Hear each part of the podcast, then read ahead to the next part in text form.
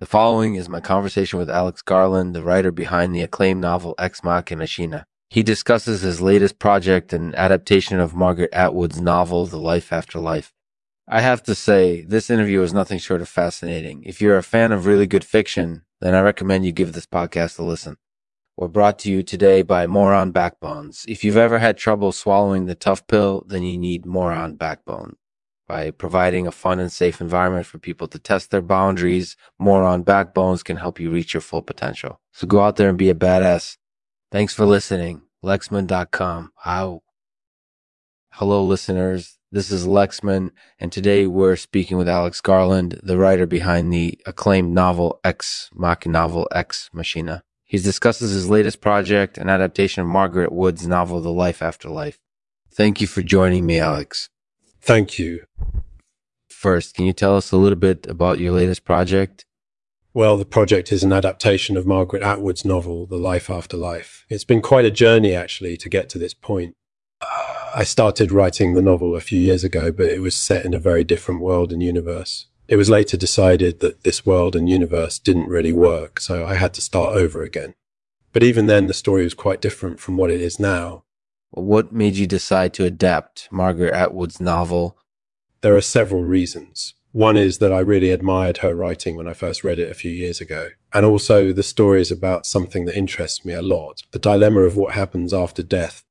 There's something kind of fascinating about exploring that idea in fiction. What do you think makes the life after life so unique compared to other novels? Well, one thing that sets it apart is the setting. In most novels, the protagonist is exploring some new world or universe. But in the life after life, hmm. but in the life after life, the story takes place in our own world, which makes it feel more familiar and accessible. Mm-hmm. And also, Margaret Atwood's writing is really impressive. She has an amazing ability to describe complex scenes and characters without making them difficult to understand. How does Margaret Atwood's writing reflect contemporary society? I think that her novels are always very relevant to the current state of society her stories always explore some new issue or concern, and I think that readers can learn something from them, even if they haven't read them before. What are the biggest challenges involved in adapting uh, a novel as complex as The Life After Life? The biggest challenge is definitely keeping all of the characters and their personalities intact while still making the story understandable for the reader. And also, it's been tricky to find a way to make sure that the story flows smoothly from page to page without sacrificing any of the complexity of the original text. But overall, I'm really happy with how it turned out. Looking forward, what do you think Alex Garland has in store for us next? I have a lot of ideas for future projects, but I'm not sure if any of them will ever see the light of day. You never know.